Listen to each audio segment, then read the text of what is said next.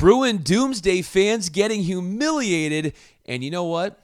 I'm not feeling sorry for them. Nope, not one bit. After UCLA took down number 19 Washington State 67 63 on Saturday, the highest scoring game in Pac 12 history. The Bruins coming back from 32 points down. They scored 50 points in the final 19 or so minutes of the game to grab their first win of the season and go to 1 0 in conference play. And all of a sudden, there's life within the fan base. There's spunk, there's enthusiasm. It's just simply amusing to see how one win can have such a power and a transformative property to it as UCLA tries to build off of what was a monumental win. And with that, we welcome you into an upbeat episode of Locked On Bruins. Bryan Fenley with you. You can follow me on Twitter at Bryan Fenley. You can tell me what was on your mind from the win over the weekend via email lockedonbruins at gmail.com. We are a relatively infant podcast channel. So, would appreciate it if you were to hit that subscribe button wherever you get your podcasts. And obviously, we will dominate this episode by harkening back to the win over the weekend. But I do want to bring up before we get into some of the nitty gritty of the actual game, and we'll also talk about what Washington State had to, to say about that second half collapse they had. And then we'll also look at Dorian Thompson Robinson's rapid improvement.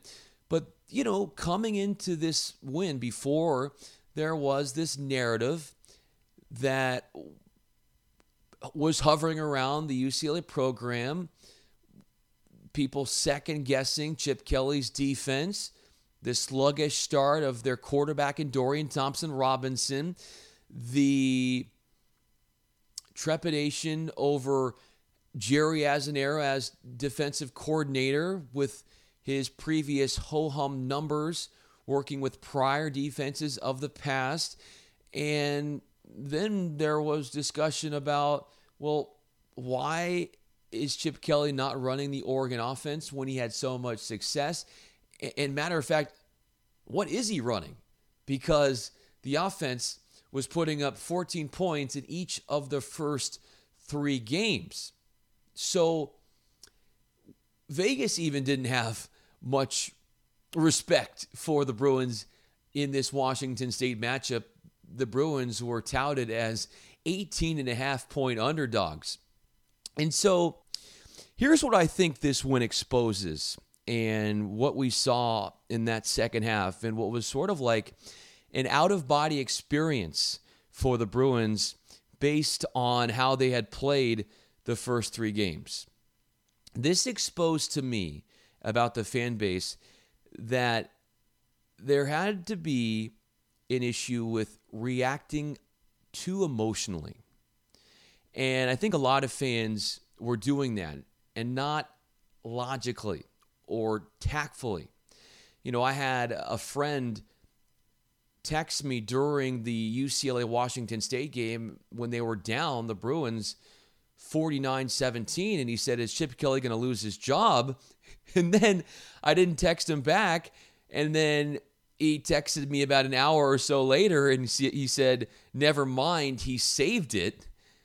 And then I had somebody tell me a week ago that he will not go to the Rose Bowl and watch the Bruins play until Chip Kelly is gone. So, so while I can understand the frustration, I feel like this shows the the dangers, the the trap uh, of jumping to conclusions where those folks who were basically apathetic or becoming disinterested in the team would have heard what Josh Kelly said at practice leading into the Washington State game, where he said, We have to trust the process. We've got great coaches. And fans who, who felt akin to to be on the negative side might have just rolled their eyes at which Joshua Kelly said. And, and they, maybe they would have done the same thing when you heard what Devin Asiasi said, the Bruin tight end, when he felt just this past week that he thought UCLA was on the verge of a breakthrough. So, what this all tells me is all the negative noise around the program, all the folks that hold those beliefs, who purport to know what's going on and feel like their say means something, they're all fools. Every single one of them, because they are not in the inner workings of the program. They are on the outside. They have no idea what's going on in there. Again, I, I, they're just jabronis, and and they don't realize. And I actually thought this was just a millennial thing but they don't realize that to be the best, you actually have to put in the work. And I can't tell you how many millennials say they want to do something and be good at something, but have just no work ethic or sense of dedication to what it actually takes to make it work. And so there's always this need for like shortcuts. And I don't think Kelly is that guy who is looking for shortcuts. You know, I think he has a plan where you know, he's not looking to to get six and six, you know, and, and make a low tier bowl. I mean, he's not one of those band aid of a ball coaches. He's got this dynasty outlook, and he's basically had to start from the bottom. And I brought this up last week, but you know, Mike Leach didn't really get his program rolling at Washington State until the fourth year. You know, he went three and nine, and then six and seven. They lost in the bowl game, and then they thought, oh, maybe we're getting really good. They go back to three and nine, and then it was that fourth year where they built up the program and and have now been to bowl games over and over again. All right, coming up, what Bruin coach used positive encouragement to help the Bruins get out of that 32 point deficit on Saturday. His positive reinforcement was absolutely critical. But first, make a memory that lasts a lifetime and let the Vivid Seats app help you get to your favorite live event. Enter promo code KICKOFF at checkout to receive a discount of up to $100. Appreciate you keeping it real with us on Locked On Bruins. Bryan Fenley with you. Chase Cota caught a ton of balls on Saturday night, had over 100 yards receiving. And during the post-game press conference, he noted one assistant coach on the Bruins who went out of his way to instill optimism within the team, despite the fact in the third quarter they were down by 32 points. And he said Jerry Neuheisel continued to bring positive reinforcement to the team up and down the sideline when guys were pouting and said, quote, he was getting us excited when we were down. He's always like, this is what we're going to do. We're going to drive, we're going to get a stop, and he tells us how the game's going to go. Now, there was also this collective sense at halftime when the team was also down that Dorian Thompson Robinson felt that the guys needed to look at themselves in the mirror make adjustments, and never felt that the game was out of reach. Dorian Thompson Robinson finished off with 564 total yards of offense, a school record, which broke the 515 yards that Cade McNown had against Miami in a game in 1998. Now, Dorian Thompson Robinson's father even chimed in. And if you followed the team last year, he went on social media and said some disparaging things about Chip Kelly and the program and when they got out to that slow start last year. Well, he went back on Twitter and said after the win against Washington State, quote, total team effort by the entire offense a defense that stepped up when asked, special teams, kickoff, return teams with no penalties and two touchdowns. Hats off to head coach Chip Kelly. Finally back to having ice in his veins and staff. So I guess Dorian's dad approves. The fact that he said finally back to having ice in his veins kind of seems like a backhanded compliment, but he is pleased, at least, Dorian's dad, and that's a good thing. Also, Bruins linebacker Keisean Lucier South, he had missed the first three games with academic shortcomings, was able to get the game clinching strip sack when he took down Anthony Gordon, the quarterback, forcing the fumble. Linebacker Josh Woods recovered that fumble to ice the game for the Bruins, and it was third largest comeback victory ever in FBS history. The Bruins also have the second largest comeback, and it was just two years ago when they made up 34 points to unseat Texas A&M, and the largest comeback was Michigan State, who was down 35 and rallied back to beat Northwestern in 2006. All right, when we return to Locked On Bruins, what major achievement accomplished during the Washington State UCLA game was relatively unnoticed, made an afterthought? Plus, what did one Wazoo running back attribute to the biggest reason to why the Cougs collapsed in the second half? Find out next. Getting you set now for the final segment of Locked On Bruins. Bryan Fenley with you. Gardner Minshew has become quite the popular icon in American society. Eh, he's pretty much a household name. The former Washington State quarterback, now the Jacksonville Jaguars starting QB. He's got this stick where he wears aviators. He's got this wild mustache and does this thing with his jock strap, but I won't get too in depth about that.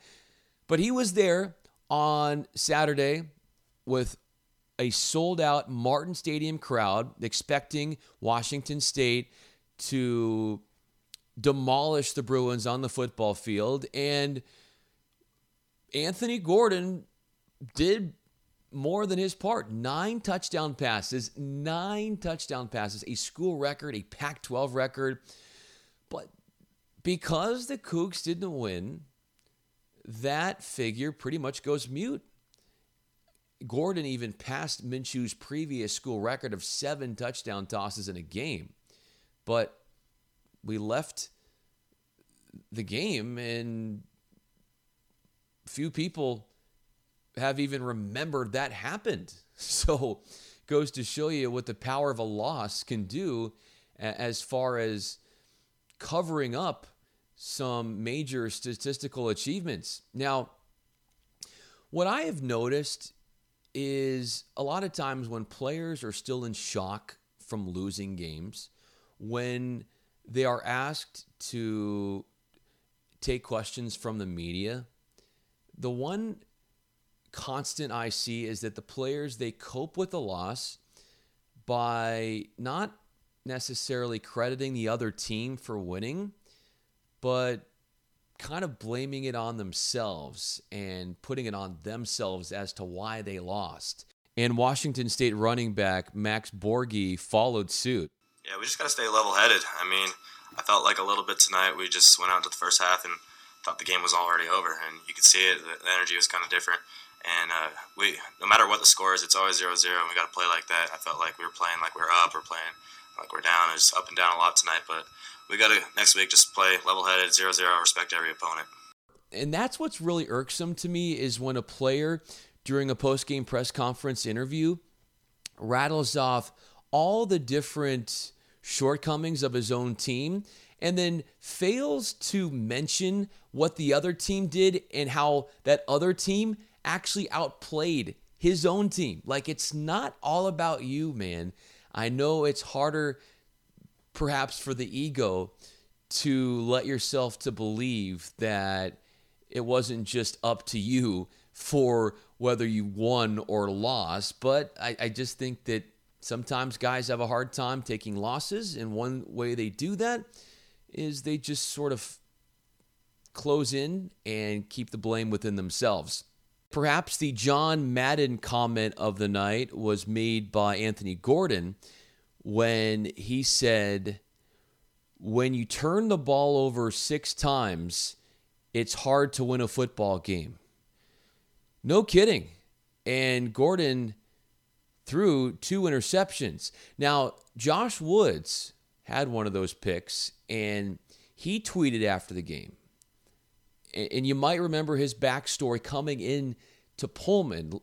His high school teammate, Tyler Hilinski, was formerly a quarterback at Washington State, and then Hilinski took his own life. And Woods, after the win against Washington State, said on Twitter, That was for you, Ty. I love you, brother. RIP 3. 3 was Hilinski's number. Woods also had a towel tucked into his jersey, which had in Sharpie written number three and RIP. And Woods had his hand in three takeaways in this game. So it just kind of comes full circle for Josh Woods. He had two fumble recoveries and an interception, which made the night even more emotional and special for him. Tomorrow, we will assess the players' comments from practice on Monday. We will continue to have a diagnostic report of the UCLA Washington State game. We didn't get a chance to really get into what Demetric Felton did. Man, was he unbelievable in the Washington State game. Also, Dorian Thompson Robinson, get more into his heroics.